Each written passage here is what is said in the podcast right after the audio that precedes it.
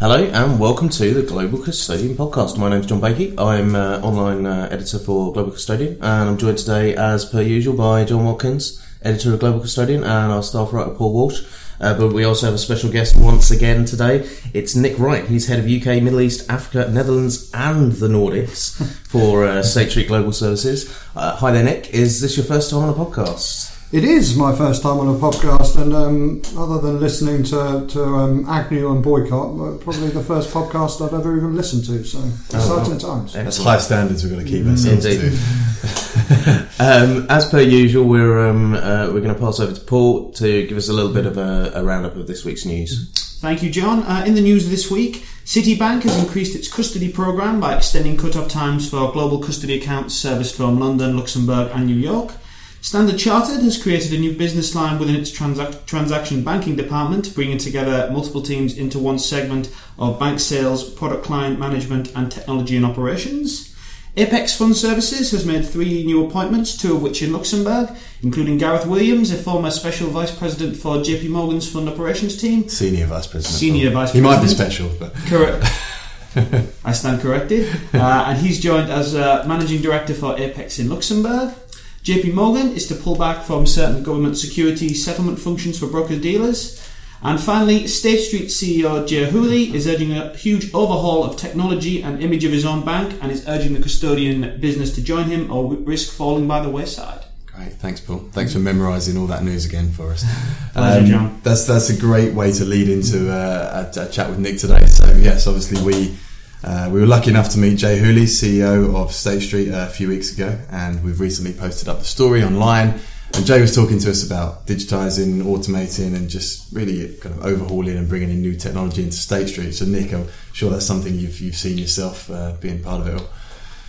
Yeah, I think data data for some time has been the, the key buzzword in the industry, and everyone's been thinking about how we can bring data together.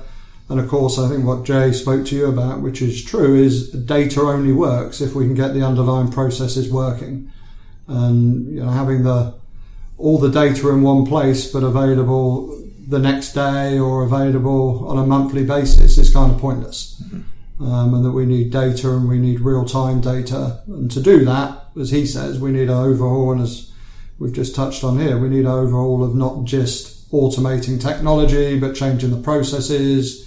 Too many handoffs, and we as an industry have allowed ourselves to get caught up in that. And there's a, an opportunity and indeed a, a requirement now that if we if we if we don't do it, you know, the the world will, will go by us. And, and obviously, he was saying that it's not just State Street itself, but he wants the whole industry to, to collectively do this to, to bring it up. Do you think there's a sense of um, yeah, the custodian world lagging behind on technology or being stuck in its ways for, as such for a while? Yeah, I, I, wouldn't say it's a custodian world, but the, the whole infrastructure from settlement to the you know broker dealers to asset managers and how we interact with each other, I think you know has not moved on as it should have been. And I think individually we've all been focused on it, and I think everyone's focused on it. I think what Jay's calling to arms is about is saying let's let's as an industry take this on. Let's take down the boundaries of competitive relationships and say let's let's move forward for what's right. Because as we'll come on and talk about, there's a, a number of things that is driving the need for real time, true transparency around data. Uh, and so you, you mentioned data there, and that's obviously one of the, the big demands from you from your clients. So um, aside from what you've already mentioned, what else are you doing to kind of meet those those demands from the clients? Um, well, I, I think if you if you drill into what the what the clients are looking for, I, I think we touched on the speed of data, so it needs to be real time. I think we've all grown up in this industry of monthly being okay, and then weekly, and then daily, and then kind of hourly, and now it's real time. Um, and our technology people will tell me off for saying real time because they say it doesn't exist, but real time as in a couple of seconds later and almost instantaneous, and that's what's needed. You, you, then look at it and say, well, it's not just the core data; it, it's drilling down into the the bottom layer, and I think that's where. And there's a number of regulations, and regulations is always a a double-edged sword for us all, but it, it's driving that true data transparency down, and that's why you need the data in one place if you're going to be able to pull it together. And whether it's Solvency 2, whether it's MIFID, whether it's a whole load EMIR, a whole load of different things, it's all driving towards that transparency of data and the frequency and the, the timeliness of it. So, you know, what we're doing, yes, there's a, a huge technology exercise, but it's more than that. It's more working with all those people you touched on earlier. How do we interact with them? How do we get everything automated? You know, STP was something we'd have been speaking about 20 years ago, and everyone slapped themselves on the back saying, Oh, we've got to 99% STP, and everyone thought, job done. Well, now the challenge is the 1%. Um, when mm. we've, we've, we've stayed at the 99, thinking we've done a great job, but that 1% delays everything. So you need to get 99 isn't isn't enough. You know, even 99.9 is probably not enough. We, yeah. we have to get true to 100%, both internally and externally. Paul, you uh, you probably got blockchain questions, you know, ready ready to fire out. But uh, yeah, should should we bring that up on the verge? Um, if we take the sort of blockchain position, there's been a lot of talk at last week's London FinTech Week, as you may or may not mm-hmm. have seen, and there was the talk that blockchain would be hard to solve a settlement sort of procedure. What are your thoughts on that? Can blockchain be used for that sort of process? I I think yeah, on the face of it, blockchain can be used for settlement, it can be used for the whole end to end process. The problem with, within our industry, and I think this is Jay's point, is if you just take one piece of the process, mm-hmm. that's where it becomes a problem. So there's a whole load of, you know, you've got a big initiative globally, T, um, Target 2 Securities, mm-hmm. which is a, which is a great initiative, mm-hmm. but it is only looking at that settlement process. Right. So automating the settlement process is one bit of it, but what about the other pieces? What about corporate actions? What about cash processing? What about income? Mm-hmm. So you need to look at it in its entirety. Right. Blockchain is a piece of technology. Look, y- yes, it can, just as I'm sure other things will come along and be able to do it as well. Mm-hmm. Um, you know, I'm agnostic whether it's blockchain or something else, to be honest, as long as we can get it digitized and um, automated. That's that's the answer. So we need an overhaul, kind of on the whole, not just specific elements such as settlement. yeah, that's that's, that's exactly right. Mm-hmm. Exactly. Okay, so Nick, I wanted to move on now to something else, and that's um, UK tax transparent funds. Mm-hmm. Something I was practicing before the show to say that. um, yeah, there, there, was a few years ago. Was it back in 2011 or 2013? it Was uh, in, introduced these new regulated you know, tax transparent vehicles. It's not something we've written about a whole lot ourselves, but we're just interested uh, to hear from you why there might be a, a, surge in demand for, for these products, perhaps. Yeah, sure. And there certainly is a surge in demand. And I think easy for us, as we sometimes do in the UK, to think these are brand new because it's the first time we've done them here. Actually, globally and specifically in Europe, they, they've existed tax transparent funds for a number of years, specifically in Ireland and Luxembourg, but also in you know Netherlands, in Germany, and, and elsewhere. So the UK was a little bit late to the game in, in bringing what they're known as ACSs, so authorised contractual schemes, to the market, as you say, three four years ago. And lots of demand, lots of demands from asset managers who are now looking to say, well, we can create this scheme, we can get um, investors coming in from multiple different sources, all with different tax statuses pull their assets together and it becomes much more efficient and we can look through. The, the key to them is although you're pooling the assets, you're looking through to the underlying investor. So it comes back to this point around data and the need to go to transparent. So the fund may hold um, 100 shares in IBM. If the fund has 100 investors and they all hold equal shares, what you need to show is 100 holdings of one share rather than one share of 100. And that's where the technology and the digitization and the need for that data comes back into it. So we're seeing demand from asset managers, we're seeing demand from insurance companies. And tax transparent funds became very popular a number of years ago with um, kind of global pension schemes who were looking to say, well, We've got a pension scheme in US, in UK, in Germany that's pool all the assets together, and tax transparent funds in Ireland and Luxembourg became very popular with that.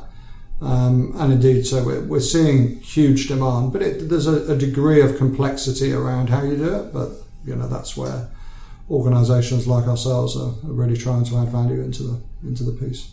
And you, and you mentioned pension schemes there, and that brings us on to an, another talking point that uh, obviously there's a big trend at the moment of consolidation amongst uh, pension schemes. So I'm sure that's uh, creating work for yourselves. I mean, what are they kind of demanding from yourselves in terms of what are the challenges they're facing and, coming to you for? Yeah, like, it's um, this is a local authority pension schemes in the UK. Um, there's um, there's something like 90 local authority pension schemes in the UK. Well, uh, one of the um, good things uh, the politicians have come up with is seen that that's relatively illogical to have 90 different schemes all with their own pool of assets and have encouraged the local authorities to come together. And now there's there's a number of schemes and it's still being finalised submissions I think went in last week week before.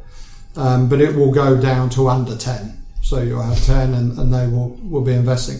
In a way what those schemes will end up looking like from a servicing perspective for ourselves will be very similar to Australian superannuation funds. That they will be pools of assets, significant pools of assets, and obviously, you know, we'd we'd like to be involved in servicing them. A number of them, to make it a circular debate, will set up tax transparent funds, um, and they may host them themselves. They may use other organisations to host those funds and then remember each of the underlying pension schemes. So those 90 pension schemes still exist, mm. but they're investing in these super schemes, for want of a better description, rather than direct. The other trends you see there, it's the things we've touched on already. The other trends you see um, would be a number of those pension schemes are going to manage the money themselves. So yes, they'll use external managers, but they manage some of the assets themselves. That you know they're going to need a infrastructure to support that. You know, organisations like ourselves and others are very, very familiar with that in terms of where we service asset managers. They're equally going to likely increase their exposure to alternative assets. So as they get scale, whether that's into hedge assets, maybe a little bit less likely, but more in private equity, real estate, venture capital, maybe even infrastructure.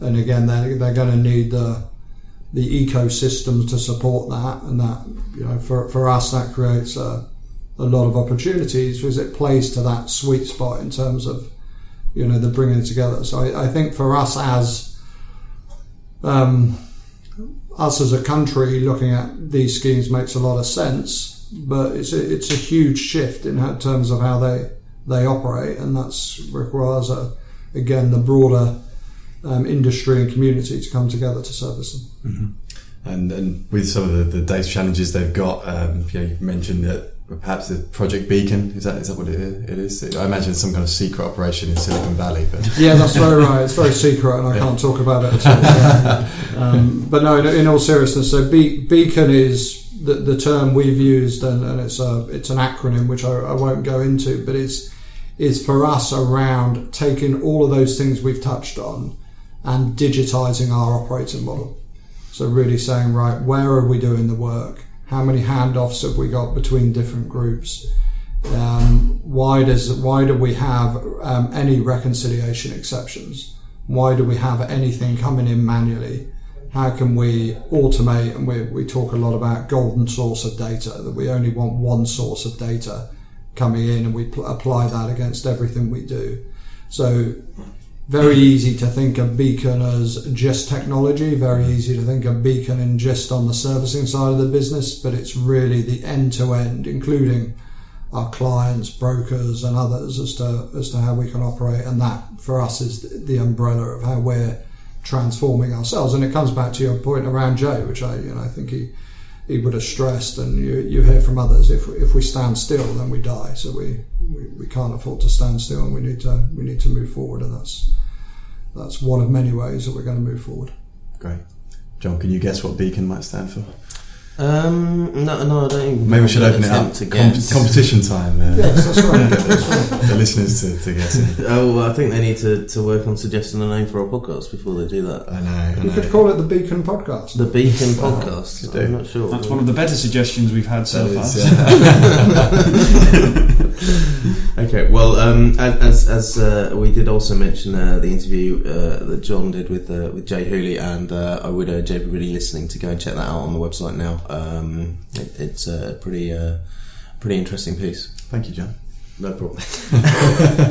now, looking at my sheet here, once again, we've got some plugs. I've only got one actually. Just one? I don't normally we're talking about magazines being out and stories coming up, but the only thing I've got to say this week is that today is the last day for anyone who wants to fill in our Women in Hedge Fund Operations survey, Mm-hmm. and then we'll be closing it and writing up a report on the results. So please fill that in if you get a chance. Okay, excellent. Well, uh, that's all we've got time for today. So uh, I'm going to say thanks to John, Paul, and Nick, and uh, we'll see you next time.